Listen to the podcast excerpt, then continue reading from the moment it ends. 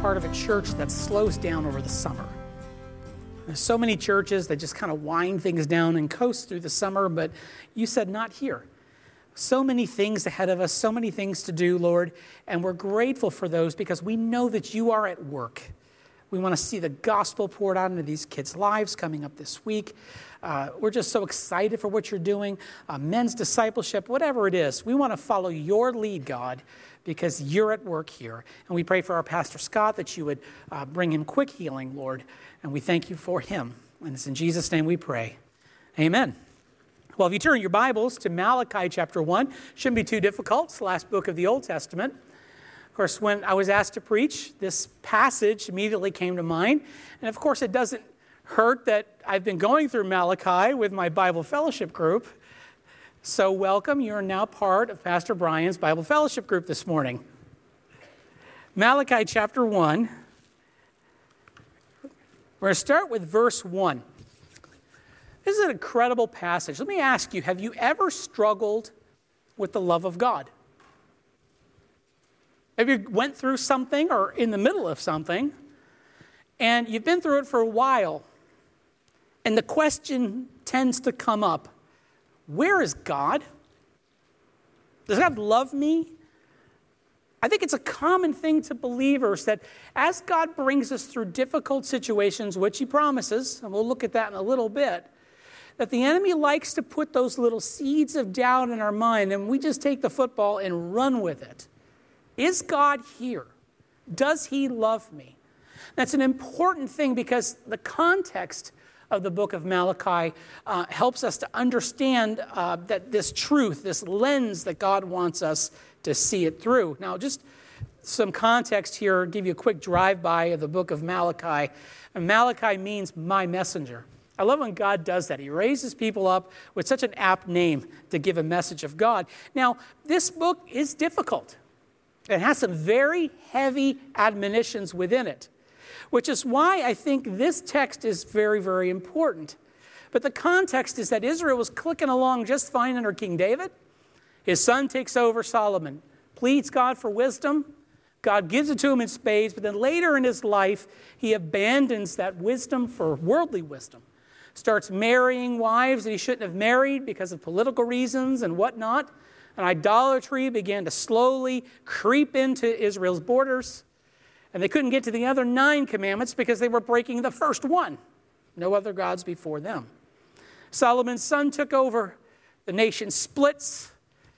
To the north, you retain the name Israel, never followed after God, always idolatrous in everything that they did. The southern area was called Judah, and they followed God for a while, but then time after, you know, after a little bit of time, they fall into idolatry. And God kept sending prophet after prophet after prophet warning them, calling them to repentance. And in fact, they didn't repent.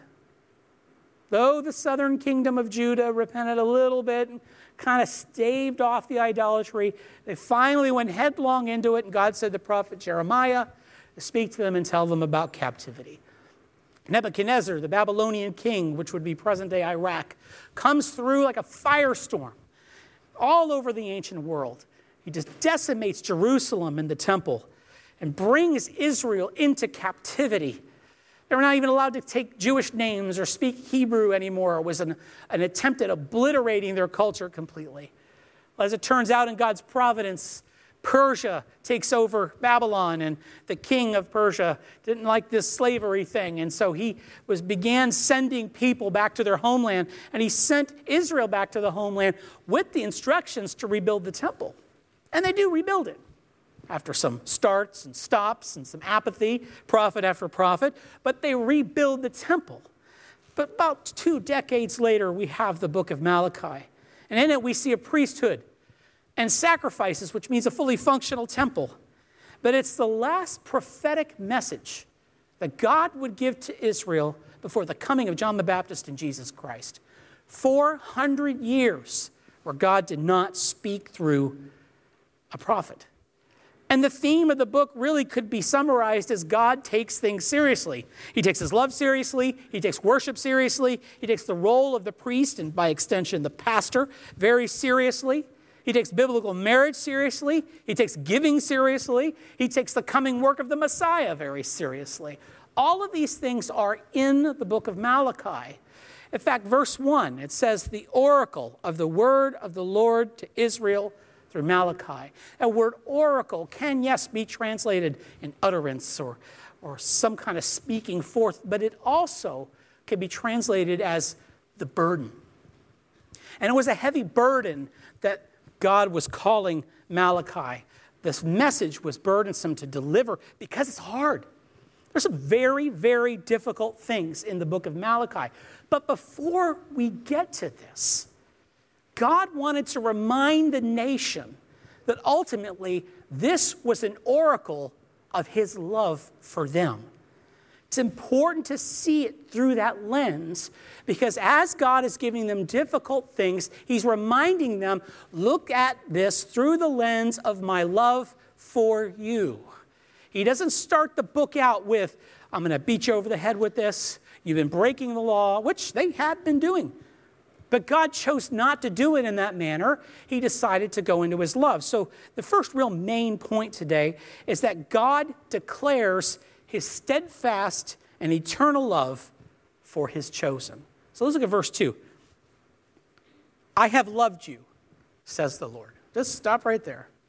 I have loved you.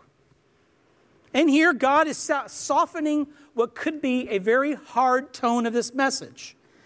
It shows that God will love and forgive. Don't you love this? A lot of people misinterpret the Old Testament as God being an angry or a vengeful God, but nothing could be further from the truth.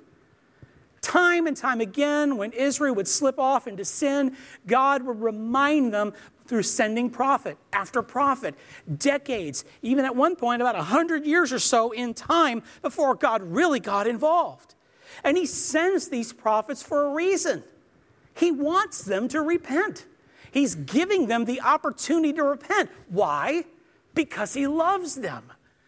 That should give us great hope and encouragement. And when we're wrestling with sin and the Holy Spirit brings us under conviction of something, one thing that we can be tempted to do is be afraid. Don't be afraid. God loves us through Jesus Christ, through the gospel that He's given to us. And He's giving us these warnings. He gave Israel these warnings because He loves them, because He wants them to repent.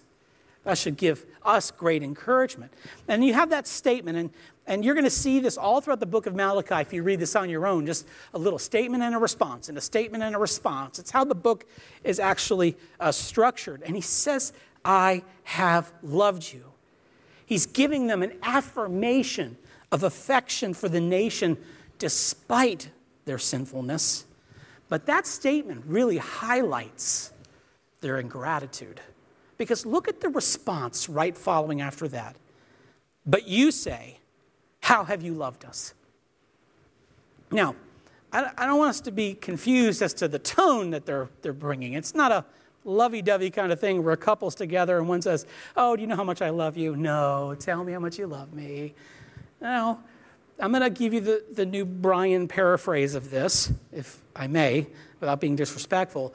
God says, I have loved you. Yeah, how? You've loved us? How have you loved us? Now, do you see that in the tone? That's the immediate response. The prophet comes on the scene. The prophet says, Israel, this is the oracle of the Lord. God says, I have loved you. And instead of rejoicing and praising God and being driven to their knees in worship, they turned around with this arrogant tone of voice and said, How? How have you loved us? Now, I want us to be careful though, because we can read things like this and cast a very judgmental eye on poor Israel. And I've been accused of that. Well, I've caught myself doing those kinds of things before, right? You read the Old Testament and you read how Israel falls and they, and they repent, and then they fall and they repent. And we think, how in the world, Israel, can you keep doing this? I mean, did you see what God did when they brought you out of Egypt? And yet, not even a month later in the wilderness, they're, they're cursing God practically. They're disobeying the Lord. And yet God re- calls them to repentance. They repent and they move forward. God settles them into the new land, a land flowing of milk and honey. He settles them, gives them peace from their enemies over time, makes them a nation, and yet they fall away and they fall in idolatry. And our temptation is how, Israel, can you keep doing this? Can't you see what God has done for you? Again, I think we should take that little judgmental finger and turn it back on ourselves. How many times do we do the same thing? How many times do we fall away from the Lord when we could say the very same thing that we condemn Israel for? You've seen God.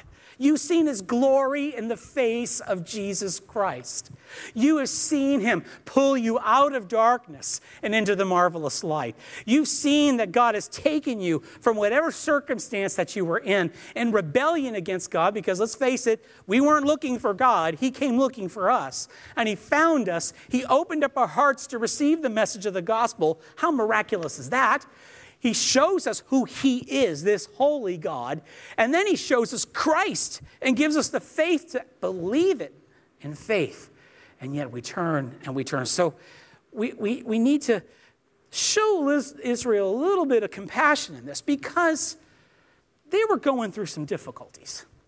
Life was not quite what they had hoped it would be at this point. You ever said that about yourself? Life's not quite what I thought it would be at this stage of my life. You know, when you're young and you know you don't believe you're ever going to die and you have these great big plans and ambitions and stuff, then you hit about middle age and you're like, yeah, reality's hit me pretty hard. Life isn't quite like how I thought it would be. Israel was facing the same kind of mentality. So they were brought back from captivity. They had promises from the prophets that God would do that, would establish them as a nation. And so it took them quite some time. They were facing enemies all around them as they were trying to rebuild themselves into a nation. There was one point where they had to have a trowel in one hand and a sword in the other to fend off the attacks from their political enemies. There were people lying about them to the king of Persia, saying they're going to subvert your throne. They want to break away from. They're just lies, and in order to try to get them to stop doing what they were trying to, to do. And finally, they got things going. They had this spiritual apathy going on. You could read that in the book of Haggai and a few others, and Zephaniah or Zechariah. And God wakes them out of their complacency. The temple is built, and about two decades later, they're sitting looking around going, We're not anywhere close to the where we thought we would be at this point. Yeah, we're a nation, but we're still a client nation for the Persian Empire. Yeah, we're a nation, but we're not prosperous like it was under King David and Solomon. The money wasn't rolling in like we thought it would be. Sure, we have our temple, but it's a lot smaller than it used to be. When we built this thing, the young men who never saw the original temple before shouted with joy, We have a temple. The old men who remembered seeing it in its former glory cried because it was so small and insignificant compared to the other one. And yet, this is what they had. And they're going through this way of thinking here. Life isn't quite what they had hoped. And then they started doubting God's love for them. Where's God? Why hasn't God done something more for us? Why hasn't God done fill in the blank? Isn't that our response often is when we face difficult situations? Oftentimes, our first reaction is to question either whether God is there or whether God actually loves us. And we walk into our sinful thinking with that way of thinking. You know, God never promised an easy life. In fact, quite the contrary. Jesus said, In this life you will have trouble. I love how Jesus says this. He said, In this life, in this world, you will have trouble. But take heart. I've overcome the world. It's like, cheer up. It's going to be all right. I've got this. We're promised difficulty. As if the world, living in a sinful world, wouldn't be difficult enough, God is still ironing out our sinfulness, making us more like Jesus Christ on top of it. So you have those two put together, and we've got some difficult circumstances ahead of us. God says that, that being refined to be like Christ is the, like the process of metal being refined, where it gets put into a crucible This crucible heats this metal up until it starts bubbling, and they pull it out. And they put it back in, and then they pull it out, and they're scooping out impurities as they bring it in and bring it out. That's not fun. God puts us in that crucible of life to make us like Christ. But we sometimes forget that He's making us like Christ through these difficulties. We look at the difficulty, and it eclipses our view of the greatness and the glory of God. And then after some time, we tend to think, where is God? I remember years ago, many years ago, I was laid off from a job. And was, that's tough enough, right? Being laid off from your job. And I remember thinking, oh, we're going to get through this. So I'm going to trust in the Lord. And days turned into weeks. Weeks turned into a couple of months. The bills started really piling up. Savings started draining. And after some time, I thought, God, where are you? I know you show up just in time. You know, those cliches we like to use. Just in time happened about a month ago. I'm still waiting. And after a while, God was calling me to trust in Him. See, I thought that in my magnificence I was going to trust in the Lord, and yet God was showing me how magnificently I didn't trust the Lord. And through that process, He's hammering out the kinks, making me to be like Christ. But during that time, I question is God here? I even remember saying one time in a prayer, God, have you taken a walk? That was disrespectful, but it showed you where my heart was. Does God love my family? Does God love me? God, don't you know that you've raised me up to be the provider of my family? And I gave God this laundry list of why he should act and why he wasn't acting. How about our sin? May we wrestle with sin and we fall. And the Spirit convicts us through the Word of God. And we think, does God love me? Am I saved? Have you ever asked that question when you've fallen into sin? Am I even truly saved? That's a good question to occasionally ask, but if we take that and run with it too far, we begin to question whether God's love is even present for us at all. That's why we must think of the gospel of Jesus Christ. We must go back. God declares to them, I have loved you. Well, through the gospel, God declares to us, I have loved you. We have to rehearse it to ourselves. We have to get it into our minds daily. And when we're walking through difficult circumstances and we're starting to slip into that where's God mentality, I encourage you put the gospel in note cards and tape them up all around your house, on your mirror, in your bathroom, wherever you look, so you can remind yourself of what the love of God truly is. Fortunately, we tend to equate the love of God with circumstances material blessings. This is why the trap of charismatic theology is so dangerous because it ties the love and faithfulness of God into material things. Well, God never promises that. He calls us to look upon Himself, upon His Son, and to pursue Christ above all things. We need to trust in Him. But see, God doesn't just stop there, right? He, he says, I have loved you. And they turn around and say, How have you loved me? Well, God at this moment then demonstrates his love for his chosen. Now, we're going to look at this, but I want you to see if I were God, and thank God I'm not, I'd say, My children, I love you. And they turn around and look at me and say, How have you loved me? What do you mean, how have I loved you? Are you crazy? You ingrateful people. But God doesn't do this. He responds. Look at verse 2, the second part of verse 2. Was not Esau Jacob's brother, declares the Lord? Yet I have loved Jacob. But I have hated Esau and made his mountains a desolation, and appointed his inheritance for the jackals of the wilderness. Though Edom says, We have been beaten down, but we will return and build up the ruins. Thus says the Lord of hosts. They may rebuild, but I will tear down, and men will call them the wicked territory, and the people toward whom the Lord is indignant forever. Did you notice the lack of a rebuke? How dare you question my love for you? Don't you know what I've done for you? He would have been within his rights to say that, but he didn't do that. He answers. And he answers without a rebuke. Shouldn't that comfort us? God's not afraid of the big questions that we ask of him. He already knows what's in our heart, already knows what's in our minds. Might as well turn it to Him, give it over to Him so He can do something with it and minister peace to our hearts. This is ultimately what we should be doing is turning these thoughts over to God and not be afraid of him. Sometimes when we sin or we fall or we're questioning God's presence or his love, we don't turn that back and say, "God, I'm really struggling right now with your love for me. Remind me from your word of your love." And then pick this up and read it. Oftentimes, we doubt or question the love of God in our lives because we're not reading this. We're too busy looking at the mountain that's in our way. And we focus on the mountain, and the longer we stare at this mountain, the bigger it becomes in our eyes. And the smaller this becomes and more insignificant. we fall away into sinfulness, that's the first thing usually that goes is the reading of the Word of God. And then when we're encouraged to go back to the Word of God, we're too busy looking at that big mountain, and this seems like, well, that's not going to help or I just don't feel like it today. I feel like staring at this big mountain that's in my way and then complaining.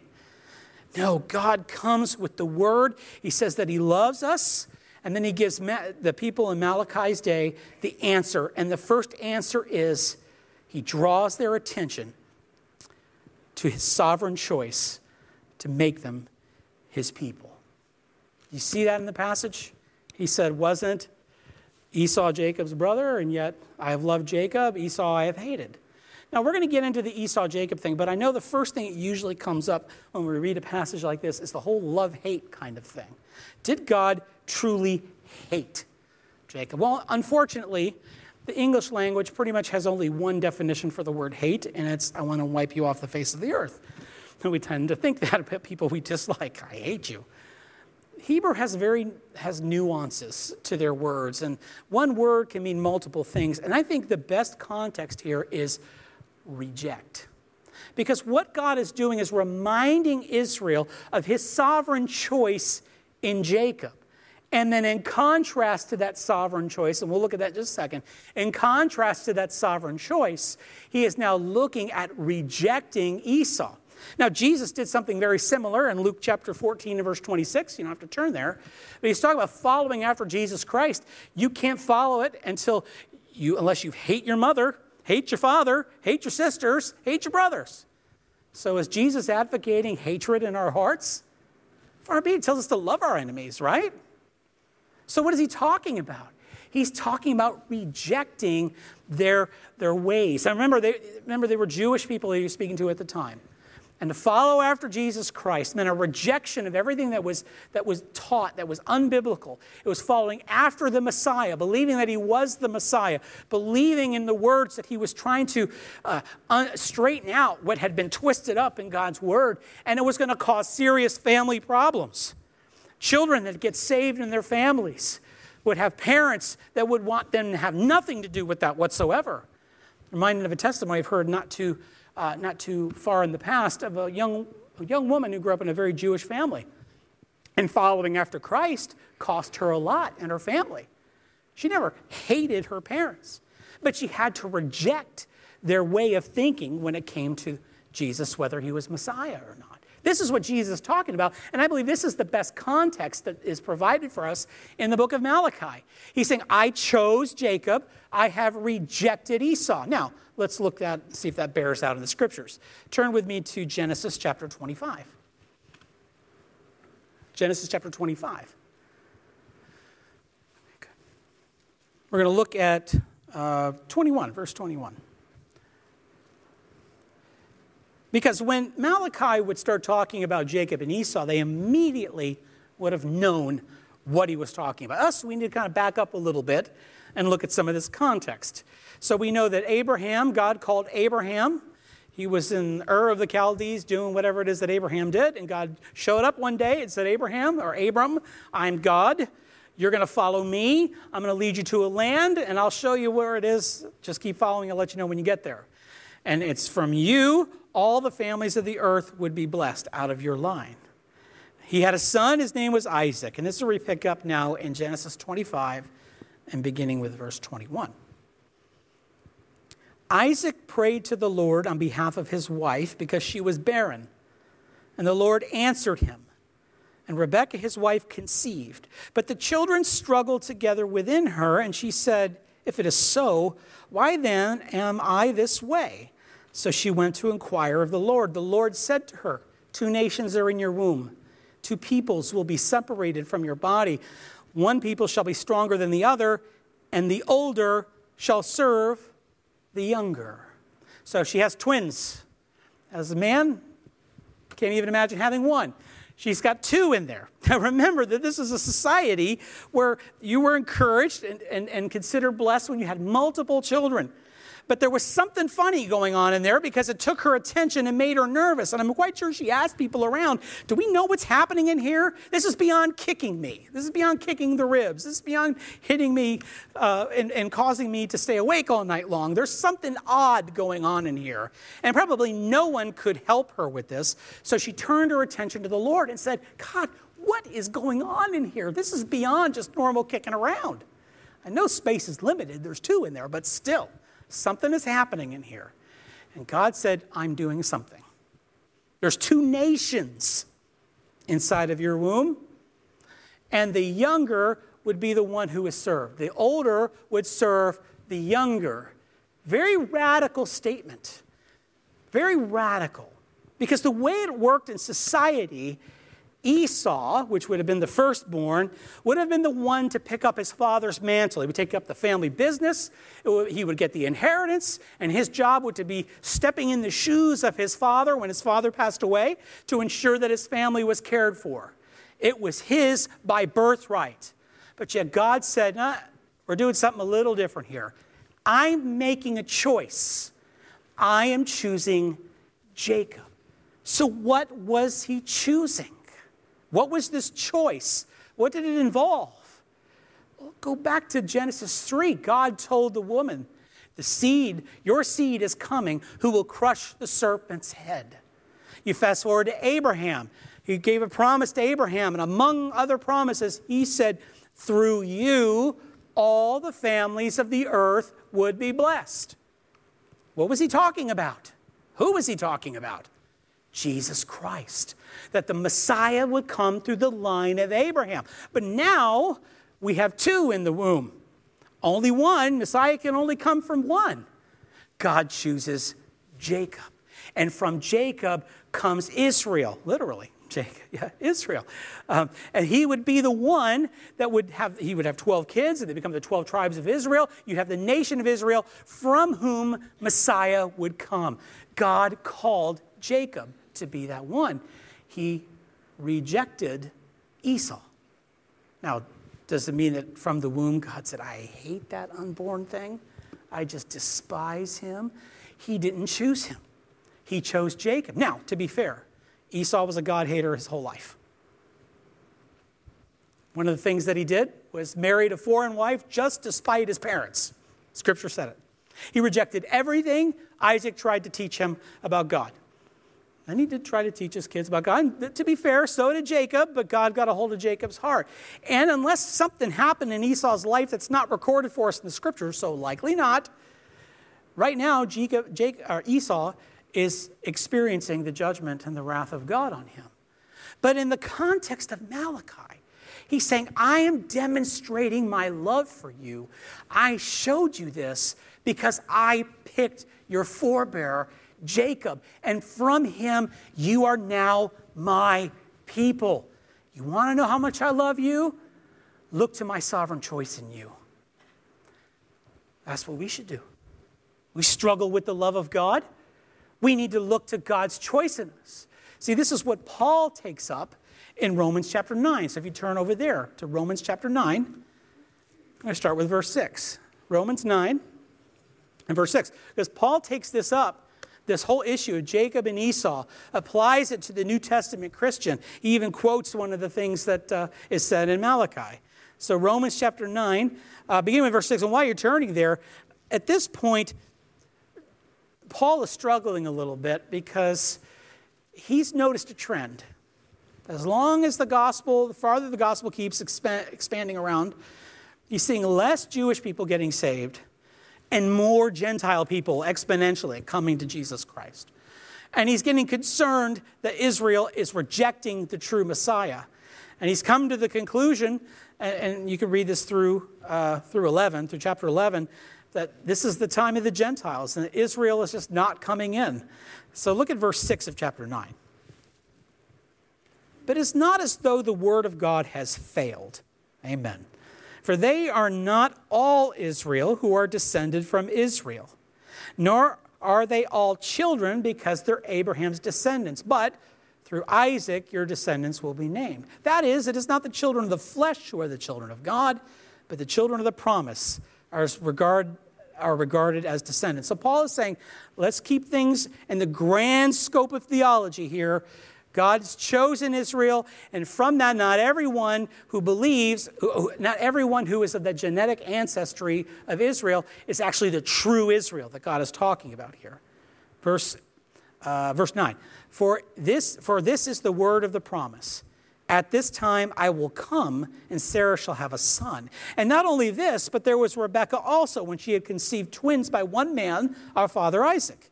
For though the twins were not yet born and had not done anything good or bad, so that God's purpose according to his choice would stand, not because of works, but because of him who calls, it was said to her, The older would serve the younger, just as it is written, Jacob I have loved Esau I hated. So Paul is hearkening back to the whole concept of God's sovereign choice. He appeals to people who are listening to this. You remember the situation between Jacob and Esau. By birthright, it should have been Esau, but God said, no, it's going to be Jacob. So for us that are here in Christ Jesus, we can see the demonstration of God's love because He chose you. He chose you before you could have done anything. That's what happened there. He said before anyone could do anything, before the kids were born. He said they've not done, born, they had not done anything good or bad, but it was according to his purpose and choice. Now you might be thinking, well, how do I know if I've been chosen? It's a good question. I guess I would turn that around to another question and I would ask you do you care? Do you want to be the chosen? those of whom God has chosen? Is it something you want? Does it bother you if you think maybe I'm not? Do you wrestle with that?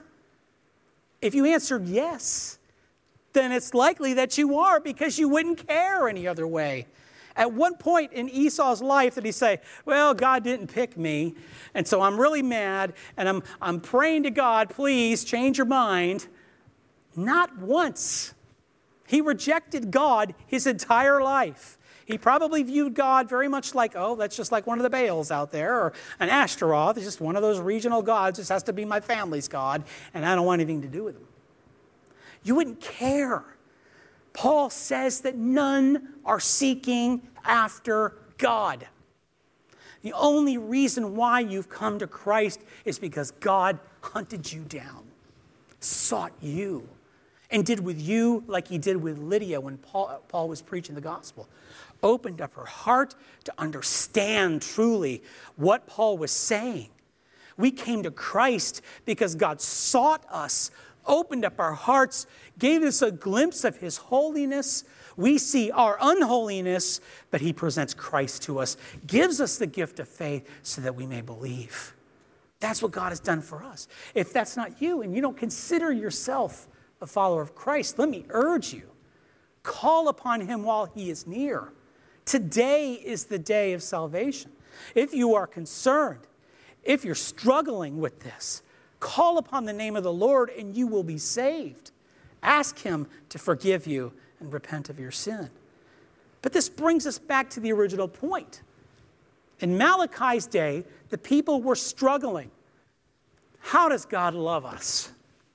and he takes them back all the way to their progenitor, Jacob. I chose him, and from them, him came you. I knew you. I chose this nation. I made you a people. Now, you don't have to turn there, but for sake of time, but Peter takes this cause up.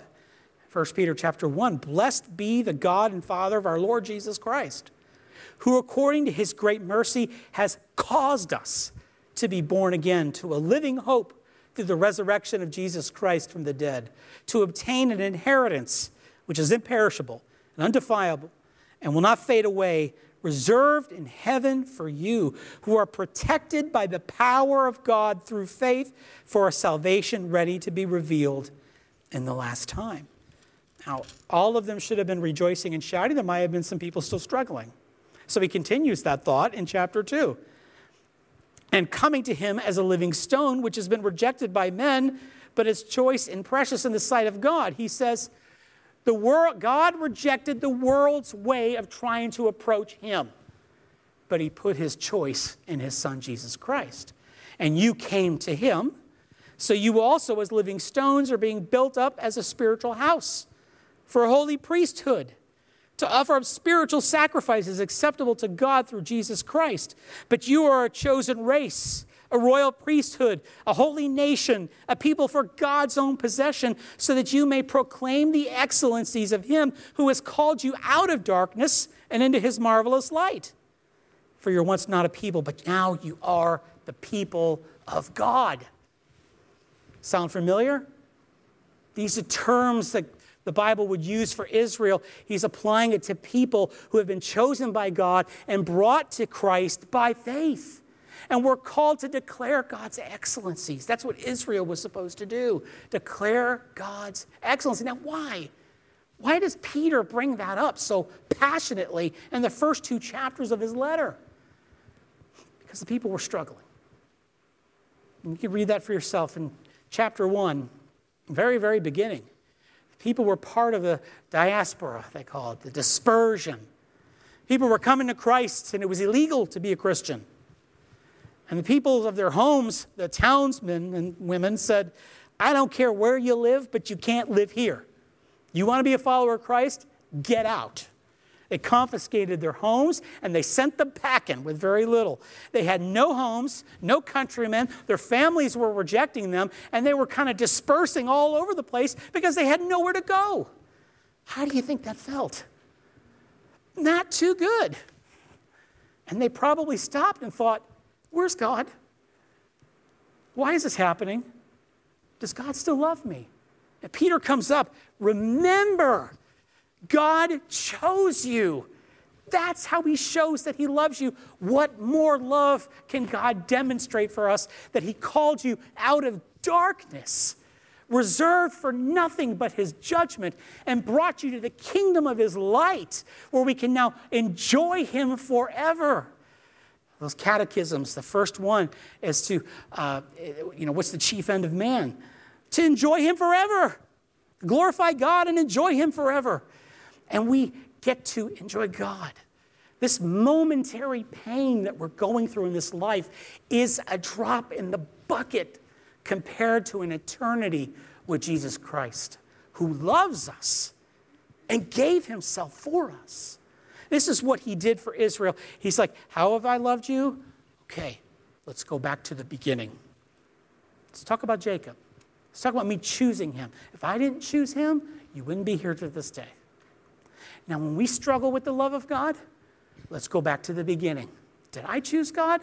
He chose me. He hunted me down because he decided to set his affection upon us and save us in Jesus Christ. This is why we have to think of Christ. We have to think of the gospel through these things. It's the clear evidence that he loves us. So, Malachi, he reminds them that their continued existence as the people of God is proof that he loves them. Man, if there was ever a culture obliterating event, it would be hauled off into captivity by King Nebuchadnezzar. Not allowed to take Jewish names anymore. You know, Shadrach, Meshach, Abednego, those are Jewish names. Those are Babylonian names. You're not allowed to speak Hebrew. Old dreidels were invented during the time to try to clandestinely teach them something about Hebrew and about, the, about, their, about Judaism, about, their, about the Lord, and about Scripture. If there was any a time when their culture could have been obliterated, it was then. And yet God still preserved them. Why? Because God made a promise. He made a promise to Eve. He made a promise to Abraham. He made a promise to Jacob. And he makes the promise to them I love you. I made a choice and I made a promise. And to us, are we continuing in the steadfastness of our faith? How many have fallen? Don't raise your hand. How many have fallen into sin this week? Think that through. And yet here you are today. How many times over the course of our Christian life have we fallen into sin and the Lord rebukes us for that, convicts us through the word, calls us to repentance? I see that a lot in my life. We're to live daily repentant before God. That's proof that the Lord loves you, that He made a choice in you, and He had promised with the Savior that, that none would be lost, that He would give the Savior. And if you're saved, He gave you to Christ. None will be lost. That includes you. As Andrew mentioned earlier, I did bring up Romans chapter 8. We have an entire chapter dedicated to the love of God in Jesus Christ. And Paul goes through this entire list of all the things that could potentially, in our minds, threaten the love of God for us life, death, angels, demons. And he goes through this whole list. And he just says anything in heaven, anything in earth, anything under the earth. I put myself in that category as well. Nothing, nothing separates us from the love of God in Christ Jesus if you're here by faith in Him. Not even my own sin. God will be sure to call me to repent. He will rebuke me. Pastor Scott is very right when in discipleship training program and other uh, youth camps and whatnot, he draws that line of progressive sanctification or progressively being conformed to the image of Jesus Christ. We get saved, we're kind of down here. And Christ is all the way up there. And we're on that trajectory of being like Christ. There are little dips along the way where we're still wrestling with the sin nature. Sin has no power over but the nature of it hasn't changed. Has no power over us. We give it the power. We slip into sin, but He calls His own back to repentance every single time. This is what He does in Malachi. He reminds them of His faithfulness, of His sovereign choice. But he does more than that. He demonstrates his love through protection and care. Again, if there was ever a culture obliterating event, it was the captivity into Babylon. Would have been the captivity into Egypt. Think of all the times that Israel in the Bible could have been wiped from the face of the earth. They go into Egypt, they become slaves. That could have been the end of their culture. God said, No, I made a promise. I made a choice. I chose Abraham, I chose Isaac, I chose Jacob, and you're a part of that. He brings them out of that. There are times that they were overrun by their enemies, the Philistines and others, in their own homeland, and yet God preserves them. He, uh, he brings them into captivity, the northern kingdom to Assyria, and then all of them eventually into Babylon, and then eventually Persia when it changes hands. And yet he sends them back and reconstitutes them as the people. Christ had to come through them. There was nothing that was going to happen to them that, that God would not allow because Jesus was going to come from the nation of Israel. But he shows them that their continued existence as a people is proof that God loved them. And he contrasts that with this nation called Edom. That's back in, uh, in Malachi chapter 2. He says, Edom. You're like, where's this Edom coming from? Well, the children of Esau were called the Edomites. And they were a nation too. Remember, God promised that to Rebekah. He said, There's two nations in your womb. And one of them, of Esau, the one that was not chosen, became the Edomites. And they lived to the south and a little bit to the east of Israel and were a constant problem for the nation. When God was bringing Israel out of the Exodus, they were coming through the, wilderness, and Edomites were, they crossed their arms and said, Not through our land, you're not. Walk all the way around the backside of the desert to get there. That's all in God's plan, though. And then while Israel was a nation, Edom would occasionally do these little guerrilla attacks up north to their, to their cousins up north. Constant fight. They were treacherous when it came to Nebuchadnezzar. They were there, and Nebuchadnezzar was doing his thing, marauding across the, uh, the Near East, and the Edomites, probably out of a hope of self interest, they said, Hey, Nebuchadnezzar, they're fleeing you're attacking Jerusalem, they're headed to Egypt. I'll stop them at the border for you. You can capture them there. And sure enough, they did. And Edom became a client state. And again and again, you can read in Obadiah, the prophet Obadiah, he was prophesying Edom's fall, that they were treacherous, they never followed after the Lord as a nation. Now, that doesn't mean there weren't some Edomites that did things right, that, that followed after the Lord, but as a nation as a whole, God promised to bring them to ruin because they were wicked. They never, after that whole Babylonian and Persian incident, never became a power worth mentioning in the desert ever again. They even were displaced. They had to move a little bit to the west, and they became part of this area called the Idumeans. And one of the famous Edomites is King Herod, Herod the Great. What is King Herod famous for? Trying to kill the babies, trying to kill Jesus. This has been a constant issue. And he reminds them look what I've done to Edom in the past. I have made his land a wasteland. They say, I will rebuild, I'll tear it down. Do you see the, the way they talk about it in this passage? He says, uh, though Edom says, We have been beaten down, but we will return and build up the ruins. I don't care what God is doing, we're going to rebuild. Sounds almost like what they said at the Tower of Babel. Instead of being scattered across the face of the earth, we're going to build this tower and make a name for ourselves. How'd that work out for them? Not real well. God scattered them. But God is scattering Edom because not only was he not he was not chosen to bear the line that Jesus would come from, but they just went full headlong in their sinfulness and became a wicked, wicked country. And it, God is telling Israel here, the proof of my love for you is how I've protected you and how I've preserved you. Look at how I deal with the wicked. They're not so blessed as you are. They will fall. I've done it before, I will do it again. Now, for us, proof that God's love for you are those little victories that you get each and every day. And I don't mean victory over physical enemies. We shouldn't have enemies per se.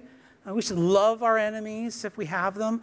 We should do good to them, those who despitefully use us. Uh, Jesus said that in the Sermon on the Mount. But what about the enemy of our own sinfulness? You see victory in that? Has God uh, helped you to overcome certain things that used to beset you, sins, sins that would beset you, taught you how to be a better follower and worshiper of Jesus Christ? There's proof that He loves you. He didn't leave you all alone. Now, to be sure, all the enemies of God will be defeated. In fact, whatever we see as far as God defeating enemies is a preview of what's yet to come still. See, with Edom, he said, I've torn them down, and if they try to rebuild, I'm going to tear them back down again. For us, what's the greatest event of the enemies of God that will be destroyed? The return of Jesus Christ to be sure, Christ will come. It says he will make all of the enemies of God as a footstool for his feet. He will defeat them and destroy them. Namely, sin will be defeated permanently and totally. And we will get to see that. So when we experience these little victories along the way, that should remind us of God's love. He's preserved us, He's not preserved our enemies. He's like, show the contrast here. And then finally, God draws praise from his beloved by defeating the wicked. Now, we just started really talking about this, but I think it bears a little more attention. In verse 5, your eyes will see this, and you will say, The Lord be magnified beyond the border of Israel. He's reminding them, You just wait and see what I do. You just keep your eyes looking at the wicked, watch what I'm doing with the wicked, because you're going to see them fall. And all the challenges that you have about my love will evaporate away and it'll turn to praise. But you know, the good news is we don't have to wait for that to finally happen before we can turn to praise to God. Isn't that what Peter said in his, in his letter? We're called to declare the excellencies of Him who called us out of darkness and into the marvelous light. We get to praise God now. The problem is, as long as we're staring at the mountain that is in our way, which we really shouldn't be looking at at all, our eyes are not on the love of God. And if our eyes are not on the love of God, We're not turning that to praise and worship to Him. We're too busy moaning and complaining about those difficulties in our life. How can we give God glory and praise if we're too busy moaning about the things that we're going through? Now, I don't take away from the fact that what we go through can be very difficult. I mean, even David in the Psalms said, Even though I walk through the valley of the shadow of evil, uh, I'm sorry, the shadow of death, I will fear no evil. Why did he say that? Because it's dark in the shadow. It's scary, it's frightening. I may not always be consciously, visibly seeing the Lord at work around me. But he remembers, I will not fear evil. Why? Because he was confident, You are with me. Your rod and your staff, they comfort me. That rod and staff that's used to poke and prod, get us on the right path a little bit, give us a knock upside the head occasionally when we need it, that's a comfort to us. Because though the situation around us, the difficulties that we walk through may seem so dark and God may seem so absent, I can rest confidently knowing that God loves me. How? Because He made a choice in me. Praise God for that. It's not on me. If it were on me, I would have lost it a long time ago. He made a choice in me. He's defeating my enemies. He's making me more, like Jesus. He's defeating my sinfulness. I know that He's with me. I see this happening, and it turns to praise to God. We have to look at God. We have to look at the gospel. We do it through this. We encourage each other together with this when we go through the difficult times and difficult circumstances. Because so easy it is for our minds to turn from the love of God to the problems of this earth. And yes, we will experience pain. Like I said, Jesus promised trouble in this life. We live in a world that still operates under the, the dictates of sin. The sin nature's all around us. We will experience that. But I am confident that the love of God is on me. What did Jesus say about the church? The gates of hell would not prevail against the church. The church would be preserved. You know, this is why biblical history is so important.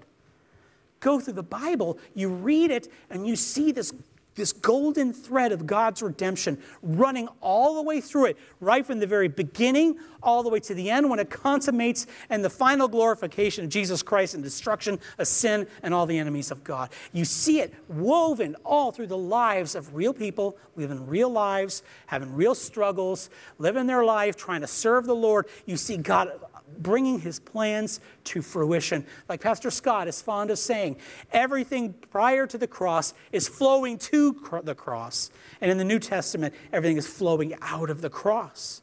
And you know your biblical history, you can see it. You can see what God did in Genesis 3 and the promise that He made to Adam and Eve.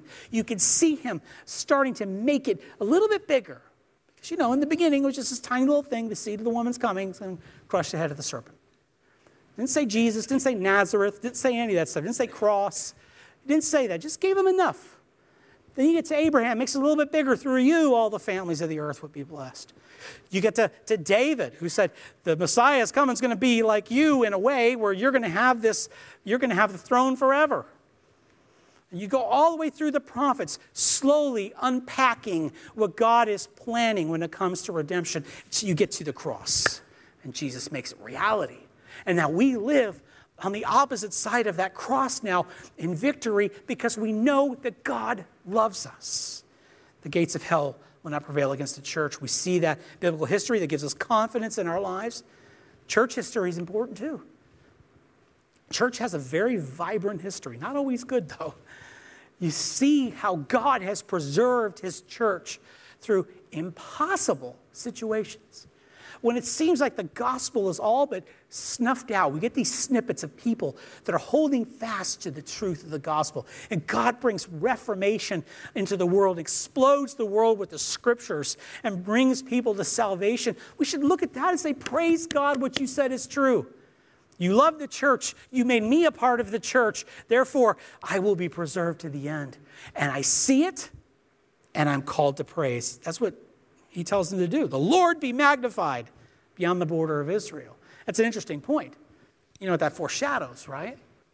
The Gentiles coming to the faith. This, most of us, you and I. The Gentiles coming to the faith. It was always part of the plan of God. God's at work outside of the border of Israel as well as inside. It was their job in the border of Israel to demonstrate God to the rest of the world.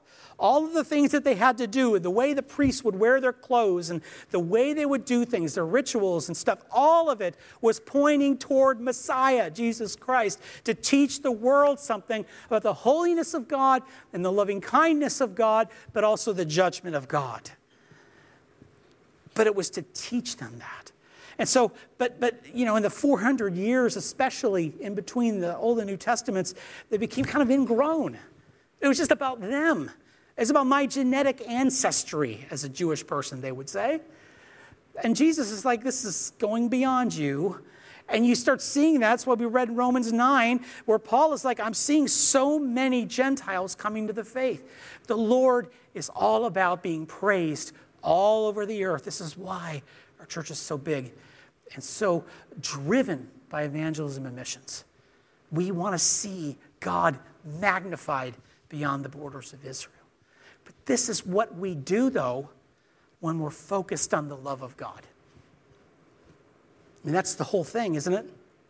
This is the lens that God intended them to view the remainder of the book. Because it's hard. There's a lot of rebuking that needed to happen. There's some things that were going on in, in Malachi's day that are kind of eye opening. But he said, Now, I'm going to give you this burden, this word, but I want you to see it through the lens of, I love you. I'm calling you to repentance.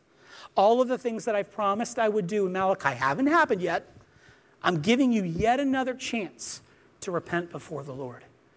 Is that what we're doing? Do we have that opportunity to repent before the Lord? Do we see the need for us to live repentant before the Lord? We're going to encounter some very difficult things in the scriptures. Some things that, that, that will convict us. We're going to walk through some difficult things that God is bringing into our lives. Are we viewing our lives through that lens of the gospel love of God in Jesus Christ? Remind yourself of that love. Remember that God has demonstrated it to you by his sovereign choice in you. That he's preserving you, he's preserving his church. That's how you know he loves you. He's showing you that we praise him by keeping our eyes focused on him and what he's doing around us and not the evil of the world or the things that we're going through. We do this, we'll do what we're called to do, that's declare the excellencies of him who have called us out of darkness and into this marvelous light. Ladies and gentlemen, if you're here by faith in Christ, God loves you. Don't use the things of this world, don't use the circumstances of this world, don't use material things of this world as the measure of whether God loves you or not. That's a trap. And that's why charismatic theology is so, diff- so so uh, wrong, and so harsh, and it's hard on the, on, the, on the Christian's life because everything is put in material things. Here in this passage, God is saying, Get your eyes off of those things and onto me. And then when God comes up and says, in the scripture, when you read it, God says to you, I have loved you. Instead of coming back and saying, How? We come back and say, Amen. Praise the Lord. Thank you for Jesus Christ. I know you love me. I may not love the things that I'm going through, but I know you love me. I put my hope in you. I look for those little victories in my life, and I look for that final victory when Christ comes back and he defeats all our enemies. Amen? Let's pray. Father, I thank you for the time that you've given us in the Word this morning. I'm thankful, Lord, for gospel hope. Without it, we could never be confident of your love. In fact, you, that's how you love, is through the gospel. I pray for the folks that are here today that, that um, may not be in the faith. I pray, Lord, that they would call upon you and be saved. I pray for those that are here that are in the faith and they go about in this world, that you would make their paths straight this week, that you would make them more like Jesus Christ, that you would help them to focus on your love for them and not on the circumstances around them. Help them keep their eyes on Christ. It's hard. We need that help. Prompt us, Holy Spirit, when we deviate from that. When our eyes go from the things above to the things of this earth. And we thank you because the only reason why we can do this is because what you have done to us through faith in Christ. And it's in his name we pray. Amen.